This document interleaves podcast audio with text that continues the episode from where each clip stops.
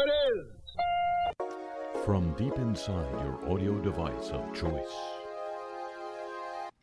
Well, ladies and gentlemen, one one way of knowing that we're not yet in a world war is that um, Mardi Gras happened last Tuesday. You may not have noticed if you weren't here in New Orleans, whence this program originates, but we sure did. We sure noticed it. And then there's this really remarkable thing that happens. When it ends, it ends. Literally, the cops drive down Bourbon Street at midnight and say, Get out of here. It's over. And the next day, which happens to be Ash Wednesday anyway, um, it's as if it never happened. You can walk around the, the city, and first of all, the trash collection is amazing. On that one one morning of the year, at least. And the only real evidence, if you're if you're in any doubt that it did happen, is uh, the streets. Sorry, the trees on um, the street that is the major route for Mardi Gras parades, the big big parades you've heard of. And uh, I've put up on my website harryshearer.com a photograph of one of those trees. It looks like they're they're growing beads and other appurtenances because of stuff that was thrown and didn't reach its intended recipients. And the trees are the resultant recipients. Yeah, that's all happening on one side of the world. And we've been hearing for the last two weeks what's been happening on the other side. I can't add too much to that.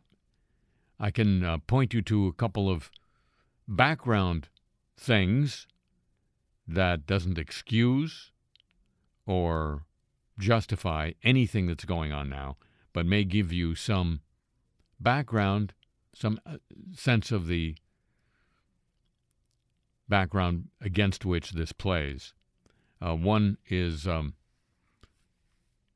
a page on a website called the National Security Archive, which is called What Gorbachev Heard, and which describes the numerous assurances from U.S. Secretary of State James Baker at the time and other Western leaders to Gorbachev, who was head of then the Soviet Union, soon to be Russia at the time, in 1989 1990, reassuring him over and over again that if Germany reunites, which was at the time a frightening prospect, given the recent then recent history, NATO would not extend one inch to the east. Of course, that in fact did happen a few years later, thanks to then President Bill Clinton. The other thing is um, a phone call which is still up on YouTube. A conversation between the then U.S. Assistant Secretary of State for Central European Affairs, Victoria Nuland, and the then U.S. Ambassador to Ukraine, Geoffrey Pyatt. This was in um, February of 2014, right after demonstrations in Maidan Square had um, encouraged the then pro Russian elected government of Ukraine to skedaddle. And the conversation between Nuland and Pyatt was who should be in the new Ukraine government? And you'll never guess what happened. The people they suggested be in the government ended up in the government. And the people they suggested not be in the government, son of a gun, weren't. I can share with you some uh, news on the subject that m- may not make the other media. The International Cat Federation has banned Russian cats from its international competitions. According to the Washington Post, the federation, which considers itself the United Nations of Cat Federations, said in a statement it was shocked and horrified that Russian forces had invaded Ukraine and started a war. It said the measures were decided this week and that officials could not, quote, witness these atrocities and do nothing, unquote said the rule would be in place until the end of May and would then be reviewed. Quote, no cat belonging to exhibitors living in Russia may be entered at any Federation show outside Russia, regardless of which organization these exhibitors hold their membership in. That's a quote from the organization, which includes almost 40 countries. I'm pulling for them to hit 40. Also, from the BBC, Nigeria's government has condemned reports that its citizens and those of other African countries have been stopped from leaving Ukraine. Border staff told one Nigerian man who spoke to the BBC they were, quote, not tending to Africans, unquote. We've been chased back. We've been hit with police armed with sticks, he told the BBC. A Foreign Office official from South Africa also said students had been, quote, badly treated at the border. There have also been numerous reports of Ukrainian security officials preventing Africans from catching buses and trains going to the border. One uh, Nigerian told the BBC he tried to get on a train in Lviv to take him to the Polish border. He was told only Ukrainians would be allowed on board. It's mainly students from Nigeria in Ukraine. One group had repeatedly been refused entry to Poland, so they traveled back into Ukraine to head for Hungary instead. Hungary, ladies and gentlemen. Wouldn't be your first choice, would it? I don't know.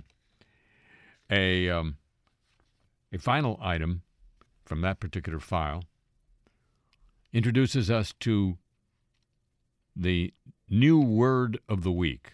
It's a new feature. I don't know how long it'll last. Depends on how many words show up. But this is certainly the new word of this week squeeze back. I said squeeze back. CNN has removed squeeze back ads from its ongoing coverage of the Ukraine invasion. This happened after a jarring juxtaposition of carefree advertising messages on screen along alongside somber images of Ukraine Ukraine under siege. That juxtaposition sparked an online outcry. Several Twitter users began noticing that instead of cutting away for the ads, CNN was running split screen ads alongside the continuing coverage. That uh, happens when there's major news. They'll keep the live camera on and p- put the uh, ad only on two thirds of the screen. Called squeeze back. The ads that uh, were squeezed back or squeezed back included an Applebee's spot celebrating a little bit of kitchen chicken, chicken fried and cold beer on a Friday night. as uh, well as an ad for Sandals Resorts. Spots will no longer be running, said a Warner Media spokesperson. Speaking to Adweek, squeezeback advertisements have been removed from the coverage, said the spokesperson. It's a way of keeping audiences from changing the channel to view other coverage during ad breaks, reveals TV Newser. So they won't be doing that. They're going to take their chances that you'll stick with them. Word of the week, ladies and gentlemen. Squeeze back. You're welcome. Hello, welcome to the show.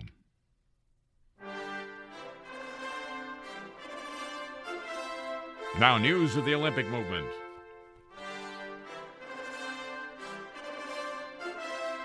Produced by Jim Ebersol III.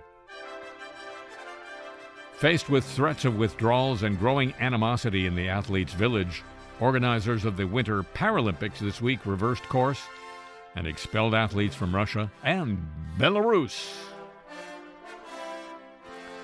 This about face came less than 24 hours after the International Paralympic Committee announced it would allow them to compete, only as neutral athletes. With colors, flags, and other national symbols removed because of the invasion.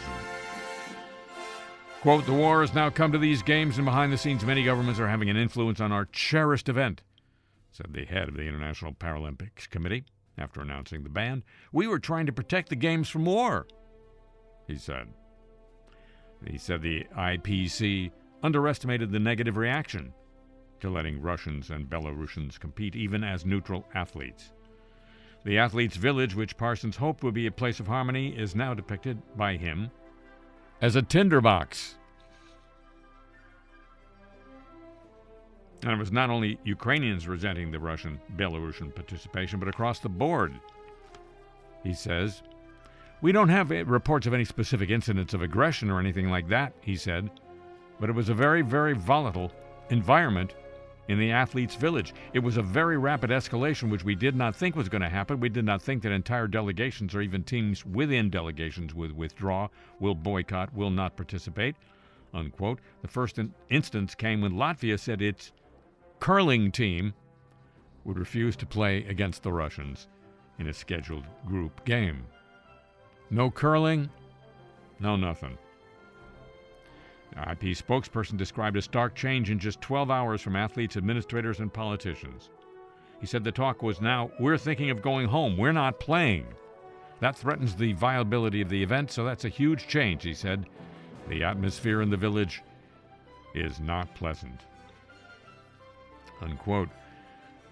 The IPC expects legal action from the Russian and Belarusian Paralympic committees, which is what he said he feared when he ruled their athletes could compete.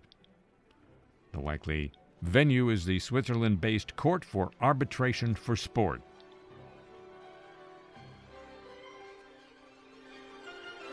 The Russian Paralympic Committee called the decision to expel its athletes baseless and illegal. Russian athletes have not done anything which could be interpreted as being involved in the current political complications, the Russian committee said. The Kremlin spokesman, Dmitry Peskov, called the decision a disgrace. The situation is monstrous. Yesterday, one decision was taken, and today they took another, he said. Parsons of the Paralympic Committee said, No one is happy with the decision, but certainly this is the best decision for the Paralympic Games to go ahead. The IPC now joins sports like soccer, track, bas- basketball, hockey, and others that have banned Russians and Belarusians. The International Olympic Committee earlier pu- pushed sports orgs to exclude them but it left the final decision up to individual governing bodies. The IOC itself has been slow to crack down on Russia after all the doping and stuff. But, you know, that's because the Olympics is a movement. And we all need one. Every day.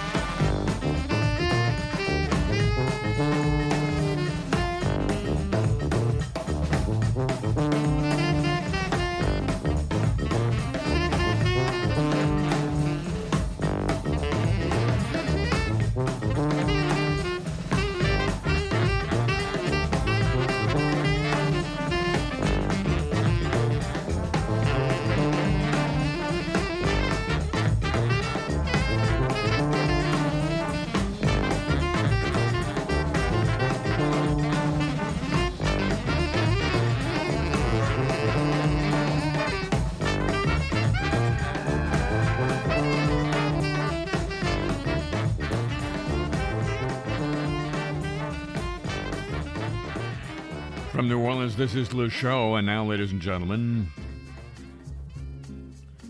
a little bit of news of the warm. Don't you think? Checking on the environment and all. Soft, listen to the warm. We can listen to the warm. Now we hear the ice in Greenland is melting faster than previously thought. Who were those previous thinkers? Scientists with the University of Cambridge say new research shows the ice sheet covering Greenland is melting rapidly at its base. That's where all the uh, Trump voters are of the of the uh, glacier. Some parts are losing five or six centimeters of ice a day. I'd be scared if I knew what a centimeter is. The Greenland ice sheet is the second largest in the world. It's already the biggest single contributor to global sea level rise. Scientists say the water and ice currently going into the ocean could have serious ramifications for sea level. Studies published in the Proceedings of the National Academy of Sciences. So that's one piece of news about our sad little environment. Here's another. I just want to say one word to you. Just one word. Yes, sir. Are you listening? Yes, I am. Microplastics. Think about it. Will you think about it? Yes, I will. Enough said.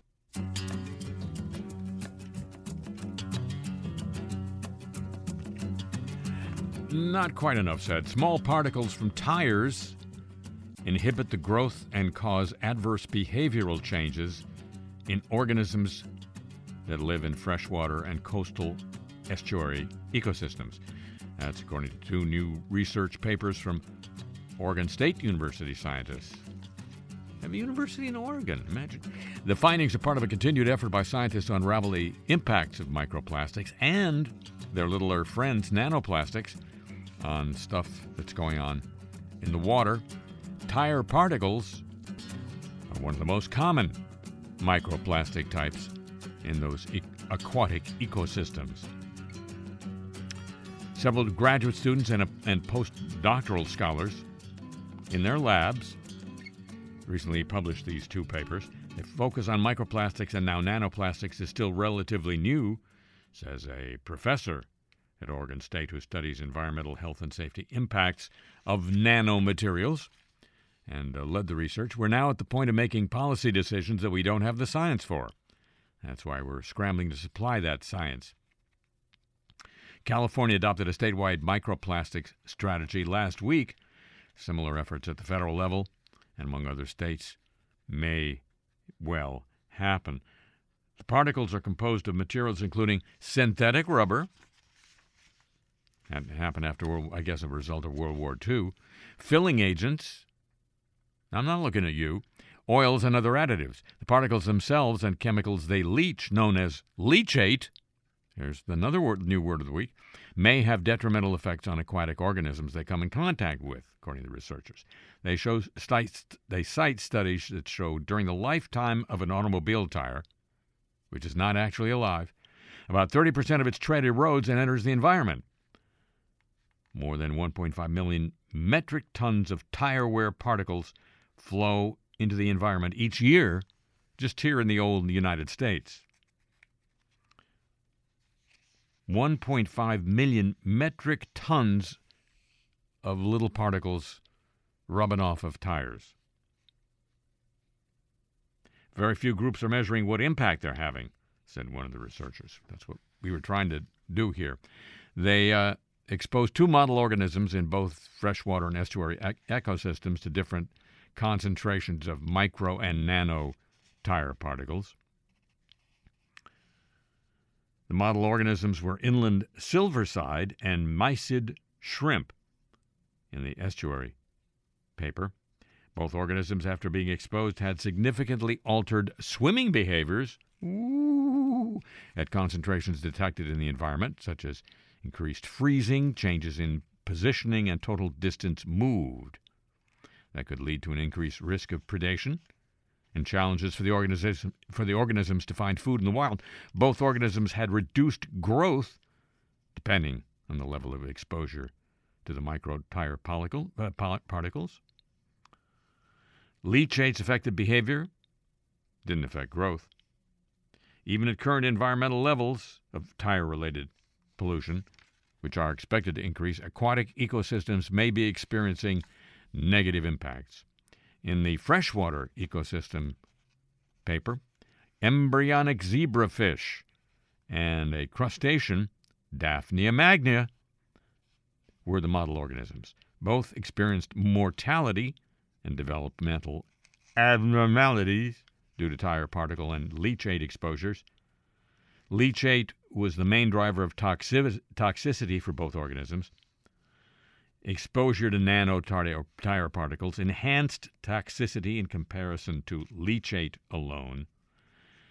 The researchers concluded while toxicity from tire particles was observed in both organisms, overall sensitivity differed. It's important, they say, to understand these differences to identify levels at which these pollutants become toxic. But they're trying to help. Several ways to limit tire particles from entering the environment installing rain gardens on the sides of roads to capture tire particles, installing particle capture devices on cars, developing tires that last longer. Are you kidding me? And investing in green infrastructure such as uh, public trans- transportation that allows people to drive less because they don't have rubber tires. Just one word, ladies and gentlemen. Microplastics. By the way, is a uh, a PS, a postscript, if you will, to uh, our stories about Ukraine. A world leader has offered to uh, mediate talks between Moscow and Kiev. That country is Saudi Arabia. Because he knows about killing, that guy. He uh, promised he if he attended and mediated the negotiations, he would not bring his bone saw. And now, News of our friend the Atom. Clean, safe,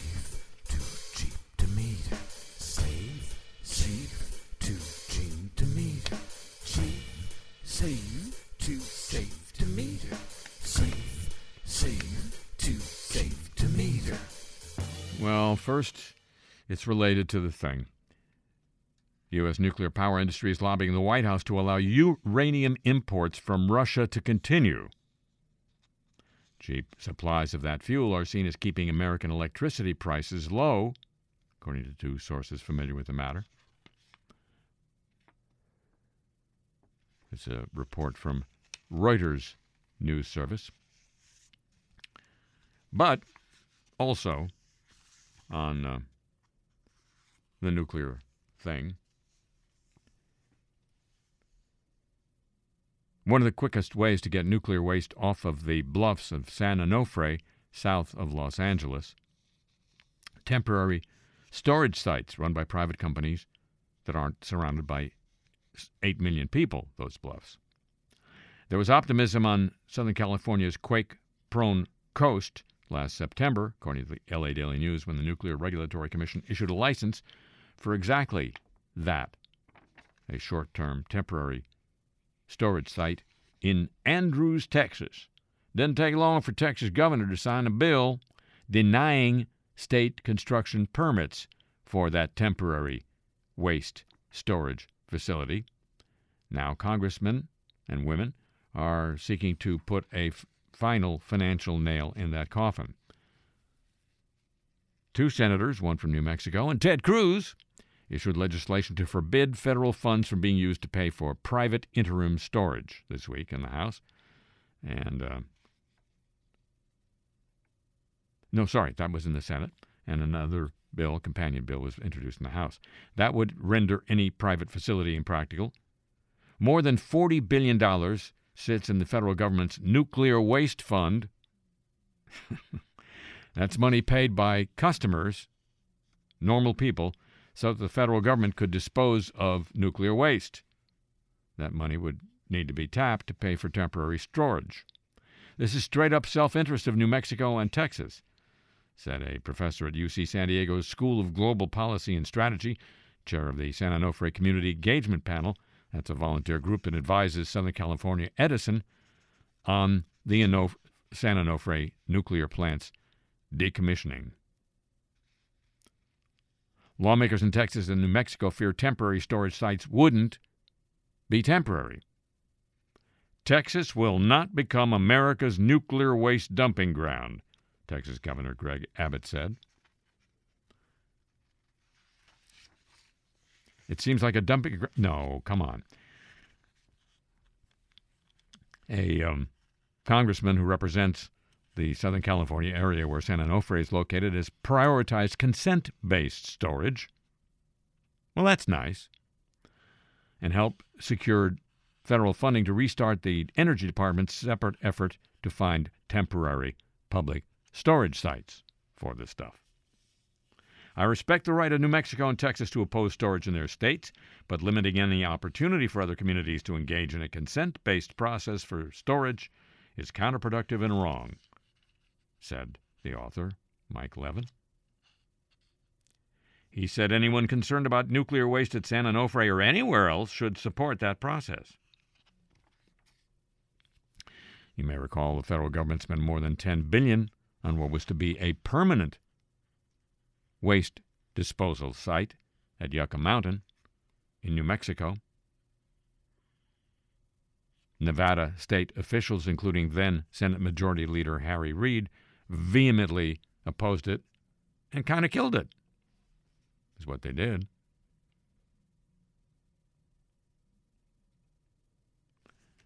But wait, there's more. The NRC, the Nuclear Regulatory Commission, licensed interim storage partners to build and operate the uh, facility in Texas. It would be built beside low level storage that already exists there. That houses millions of pounds. Oh, no, it would house millions of pounds of high level waste currently at commercial sites like the shuttered San Onofre plant where the waste was generated. That's what's happening now. The uh, new plant would be licensed for up to 40 years and would close when, or maybe if, the federal government finally builds that permanent disposal site. If you'd like it near you, let me know. I'll pass it on. Holtec International is they're um, the company that's doing the temporary storage in San Onofre, California, has applied for a license for a similar temporary facility in New Mexico. But being, being licensed clear doesn't mean private projects get built. The NRC did issue a license for temporary storage for a company called Private Fuel Storage way back in 2006. That project never happened. There's only 190 million pounds of highly radioactive waste so far piling up at commercial nuclear reactors all over the nation. It's expensive. Even temporary storage is expensive because it's temporarily radioactive. Federal government was supposed to start collecting commercial waste in 1998. Hasn't accepted an ounce for permanent disposal. Private plant, operator, private plant operators, uh, another matter entirely, but the private plant operators have sued the Department of Energy and won $9 billion in settlements and judgments over the cost of building these temporary facilities because the permanent ones, or one, haven't occurred. The Government Accountability Office says it may cost another 30 billion before there's a solution. Industry experts peg the bill as high as 50 billion dollars because the energy is so cheap.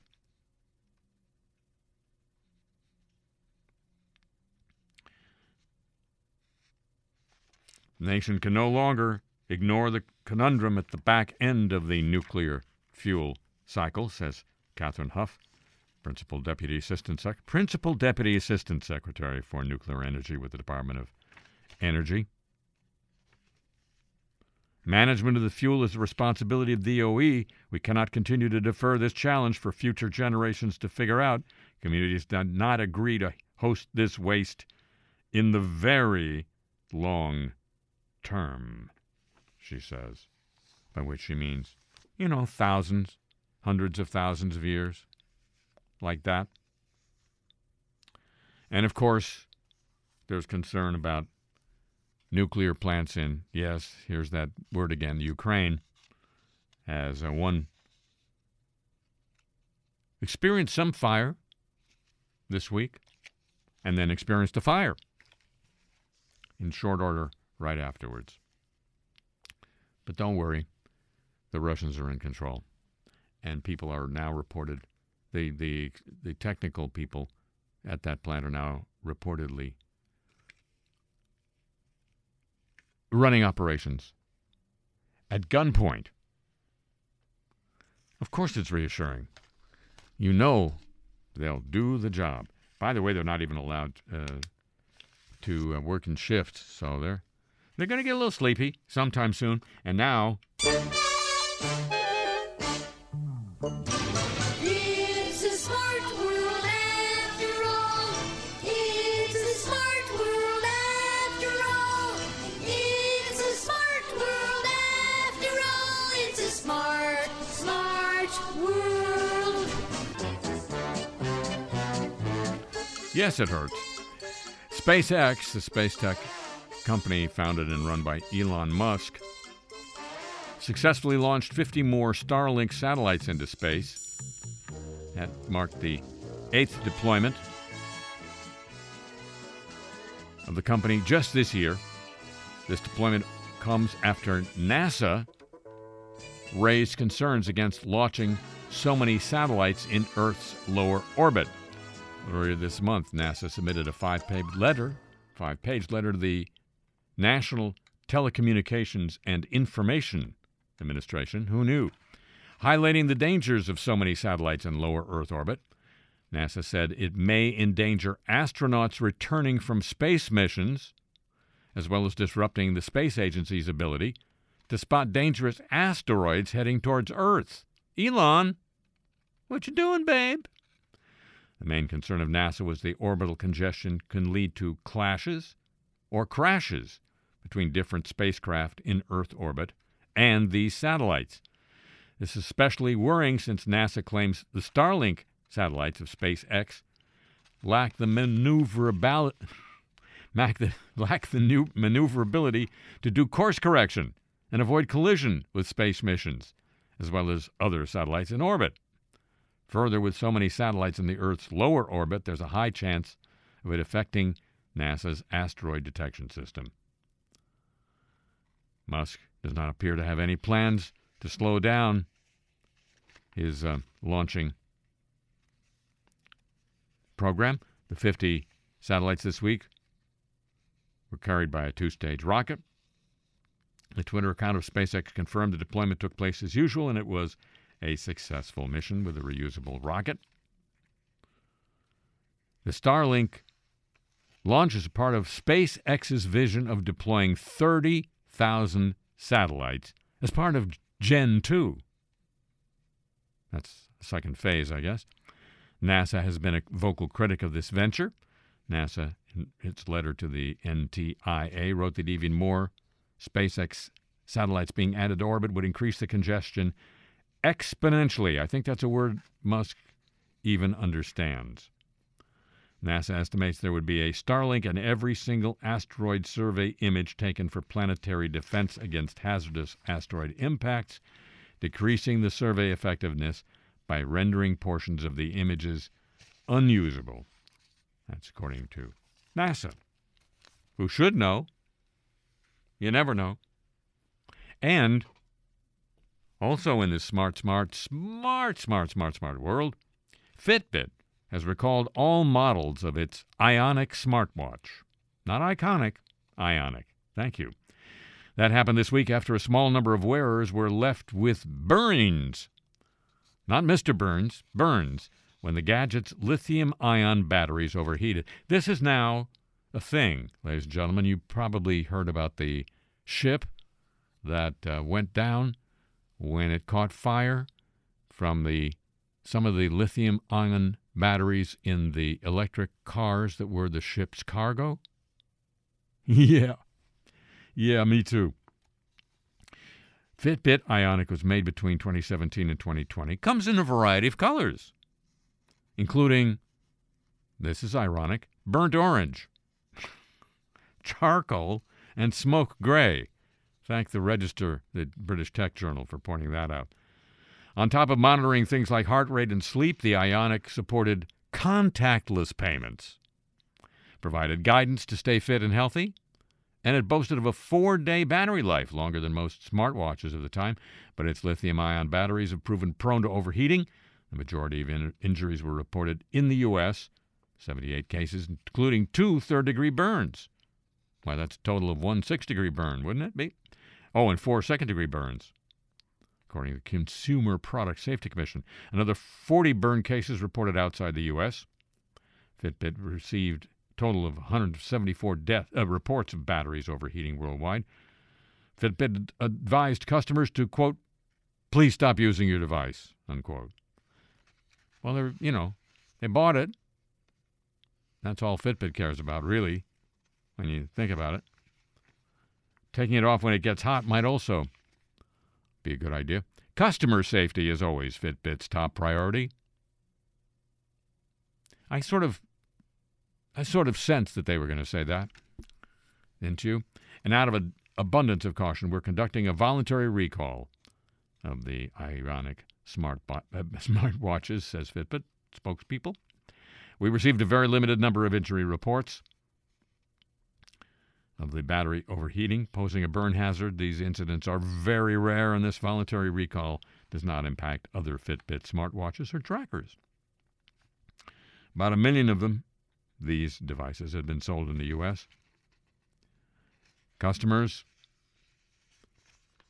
uh, or suckers, or uh, customers are being refunded $299 for sending back their uh, units. They'll also receive a 40% discount off new Fitbit devices should they choose to purchase one.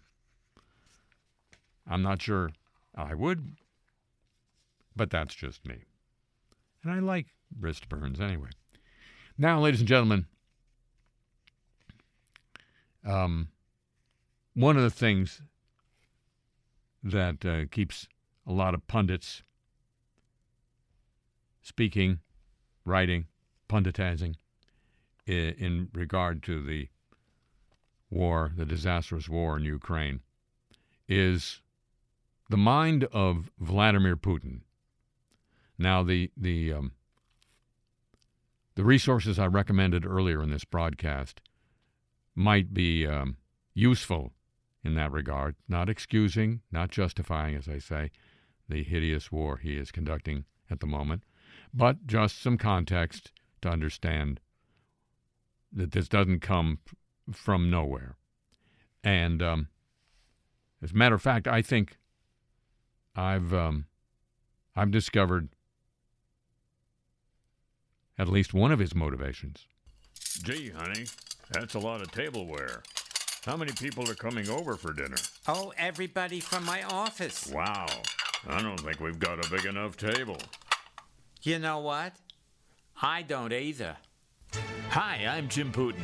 And how many times have you had that problem? And I'm Jackie Putin. And at a time like this, putting an extra leaf in your dining room table is way too much hassle. That's because in today's COVID alert world, a dining room table just isn't enough table. But now you know it is enough? The super patented Putin table. it's long enough to seat the entire office crew. Plus the elevator and parking gang. Yet its graceful lines say long can be beautiful. And its sleek shape says long can fit into your dining or function room with only the most minimal reconstruction. The Putin table is strong. The three-leg platform base can support tableware for 40. And no one feels crowded or away from the action. No children's table needed. They can sit way at the far end of the Putin table and still feel like they're part of the grown-up fun. Before the super patented Putin table, you'd have to hire your own carpenter to build a table this sturdy. But now, during the special operation sale, the Putin table can be yours for far less than a made-to-order compromise. We hate those. Just call the number on your screen. Or write to the web address on your screen. Or just yell at your screen to order your own Putin table. You know we're listening. Honey, This Putin table is great. Yeah, everybody's got room for two. The Putin table is not nationally regulated furniture. Sit at your own risk.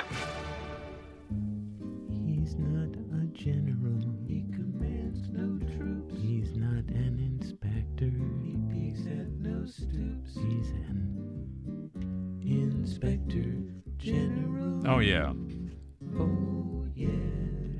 Los Angeles Board of Police Commissioners voted this week to update its policy on pretextual stops.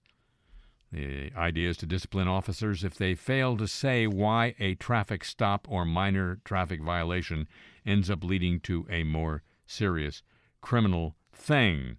Under the new policy, officers would only be able to make pretextual stops if they are, quote, acting upon articulable information, unquote, and not just a hunch or based on general characteristics.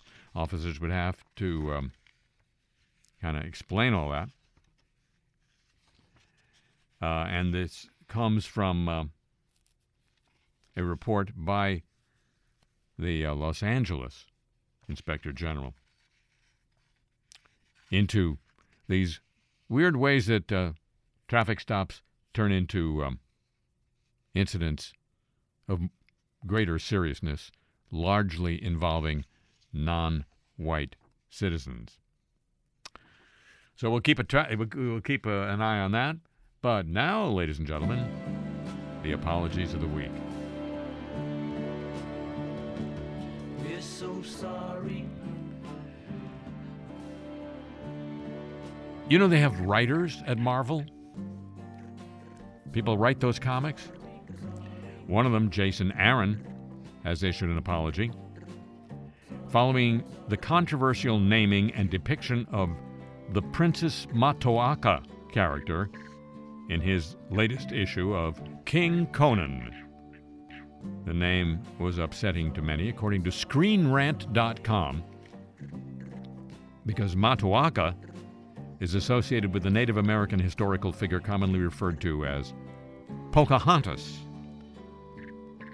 Jason Aaron, the writer, admits that naming a hypersexualized indigenous woman after a real human being who was trafficked by European colonizers was, quote, ill considered, unquote, and confirmed that her name and appearance would be changed.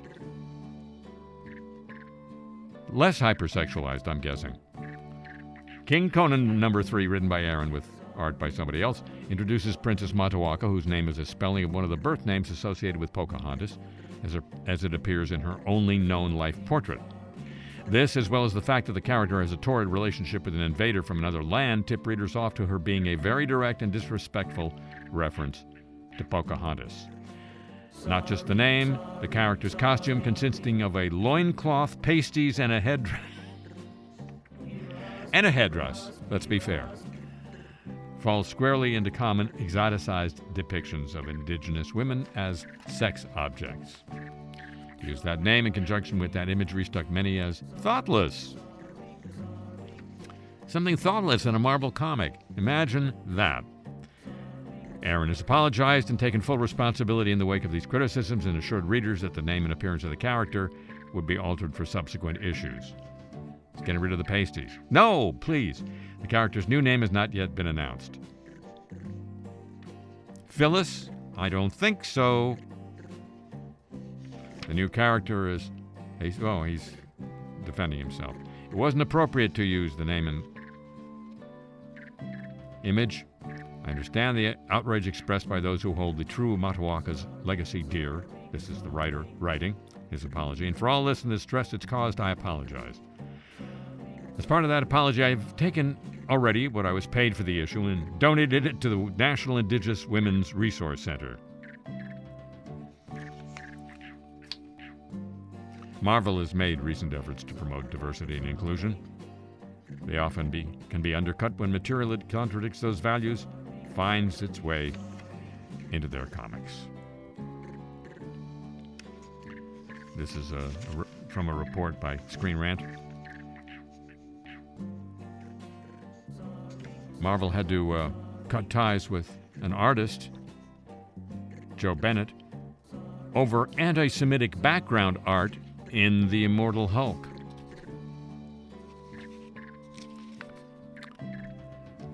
Deadline Boise, Idaho. Numa's fans were physically stopped from storming onto the court following Boise State's historic regular season Mountain West Championship game this week. This is basketball. Extra Mile Arena officials have apologized, say they're investigating what went wrong. Quote, we failed to implement the post game security plan that was developed in advance of the game in, consult- in consultation with the athletic department, says a statement from arena officials. Security staff were instructed to allow students to celebrate on the court following a victory while providing a safe exit for the opposing team and game officials. No students were to be physically restricted, but they were. Videos on social media show security staff physically pushing and carrying students away and off the court. Quote, I want to express my sincerest apologies to the fans in attendance at last night's game, especially our students, said the BSU athletics director. The attention that was rightfully deserved for an amazing accomplishment by our coaches and student athletes in front of the largest crowd in more than a decade in the arena was unnecessarily shifted to a post-game situation that should never have happened. Unquote. The arena says it'll hire a third-party investigator to conduct a review of the incident. CBS, you've heard of them. CBS News has sent an apology, a letter of apology to Turkey this week. Why? CBS News portrayed Istanbul and the Bosporus Straits as part of Greece in a news report on the Ukraine thing. This graphic that incorrectly showed Istanbul as part of Greece and not Turkey was rectified once we were aware of the mistake, said CBS in a letter addressed to the Turkish Directorate of Communications. It uh, said it would review its broadcasting processes to prevent such. F- what process do you need to know that Istanbul is not part of Greece? The waking up process? The hiring, hiring of staff with at least a high school education process? Don't know. Doesn't say. Turkey is officially and openly protesting the mistake, according to a report in the Daily Sabah. The presidential communications director of Turkey demanded the mistake be corrected immediately and necessary explanations be made. He points out Istanbul has been under the rule of the Turkish nation since 1453. Mistake should not be repeated, said the Turkish spokesman. We expect the necessary measures to be taken to avoid any step that could bring into question Turkey's territorial integrity. This was a bid, the story was a bid to de escalate by uh, banning warships from passing through key straits. This came after Ukraine asked Turkey to activate a 90 year old international pact that can be used to prevent Russian warships from entering the Black Sea through the Mediterranean. I'm sure somebody at CBS has heard of the Mediterranean. Dateline Henderson, North Carolina, the Henderson Police Department has publicly apologized about a Facebook post they said included an, quote, ill timed photo, unquote. Post was a photograph of a recent photograph of a recent swearing in ceremony. The hand of one of the officers was resting on his duty belt. In the apology post, the police department said, quote, It was brought to our attention that a photo was shared of a recent ceremony. It could have been perceived in an unintended way. The hand of one of the officers in the photo resting on his duty belt in a way that could be viewed as an obscene gesture. After following up with the officer, we determined this was not an intentional pose, but simply an ill timed photo, capturing how the officer often stands with his hand against the magazine holder on his belt. In the spirit of transparency, we want to assure the public this was not an officer goofing off or making an inappropriate gesture, but an unfortunately timed photo. We apologize if this photo came across as unprofessional, as we pride ourselves on providing courteous and professional law enforcement service to our community. The community again, Hendersonville, North Carolina. Harvey Weinstein, Weinstein, Weinstein has issued an apology months after he was reportedly caught with contraband candy in jail. He's such a rascal, that guy. Oh, what a rascal he is. He's a rascal. The disgraced movie mogul, currently being held at the medical wing of a Los Angeles jail while he awaits trial for rape and sexual assault, was found in possession of milk duds late last year, according to Variety, my go to source for milk dud t- uh, related news. Citing jail records, Variety reports that the chocolates were discovered during a search last November, following uh, Weinstein's in person meeting with one of his attorneys. In a statement provided to E! News, my second favored source of milk dud related news, the 69 year old producer said, quote, This was an innocent misunderstanding. It will not happen again. I have been a, I have been a model inmate following the rules and regulations, and I am sincerely sorry. Unquote. Weinstein's other attorneys also apologized, saying in a separate statement, We have been informed about this and are very sorry if it indeed happened. They said they had not heard that it happened prior nor that anything happened since. They added that Weinstein has been, yes, a model inmate and intends to continue as such. He'll be posing this week. He uh, previously told officials that he brought the milk duds with him in July when he was extradited from New York, where he's serving a 23 year prison sentence, to L.A. for this trial. However, according to Variety, guards had searched him upon his arrival to jail and didn't find any contraband candy at the time. So it's unclear how Weinstein came into possession of the milk duds.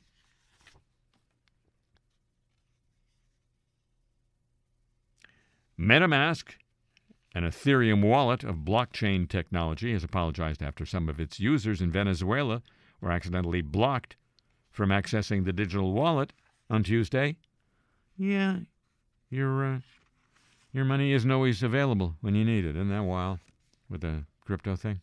And students who were hospitalized for carbon monoxide poisoning at University of Wisconsin Milwaukee are angry there were no carbon monoxide detectors in their residence hall. They're still coming to terms, are the students, with how close they came to dying.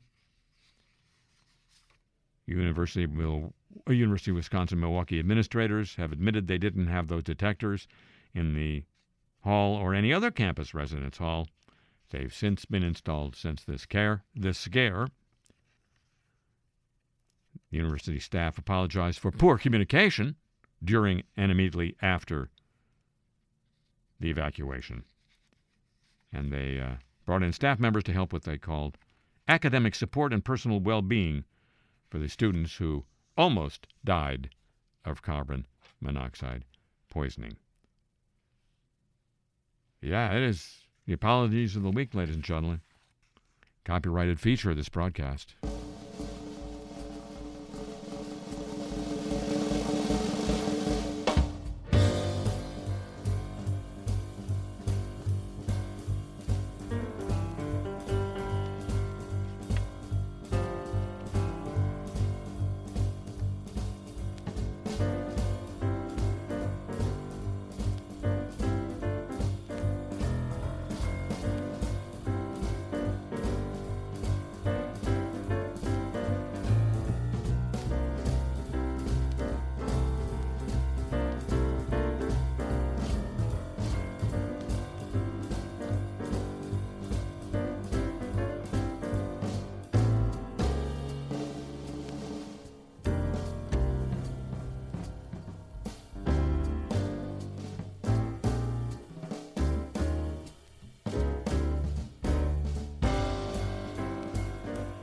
One more atom related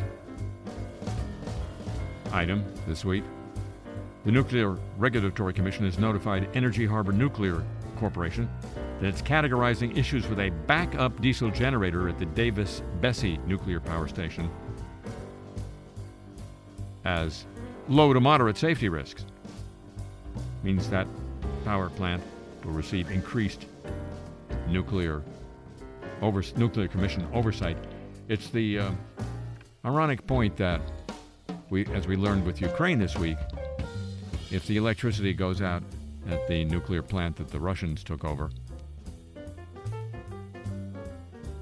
the cooling of the nuclear rods can't continue, and a meltdown could occur. Yes, and in the case of Davis-Besse, it has a backup diesel generator to provide electricity when the electricity goes out. Point of the plant, of course, is to provide electricity.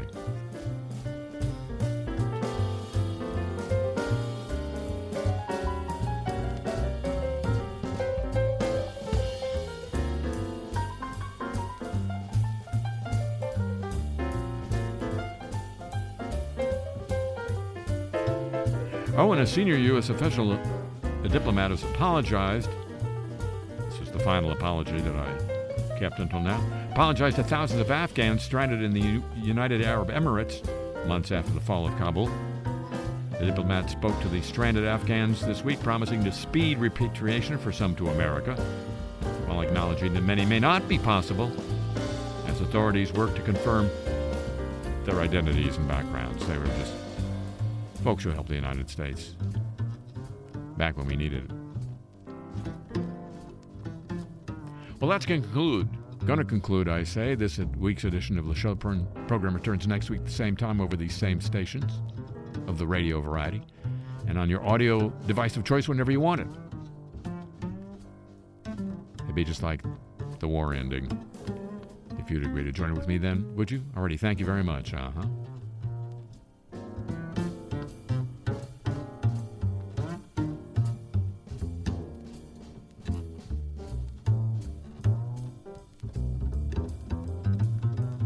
Tip of the show chapeau to the San Diego desk, to Pam Halstead, and to Thomas Walsh here at WWNO for help with today's broadcast.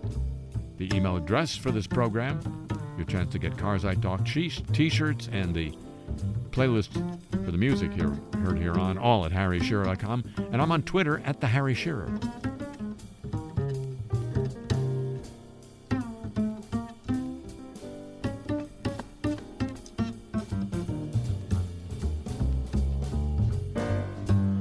Show comes to you from Century of Progress Productions and originates through the facilities of WWNO New Orleans, flagship station of the Change is Easy radio network. So long from the Crescent City.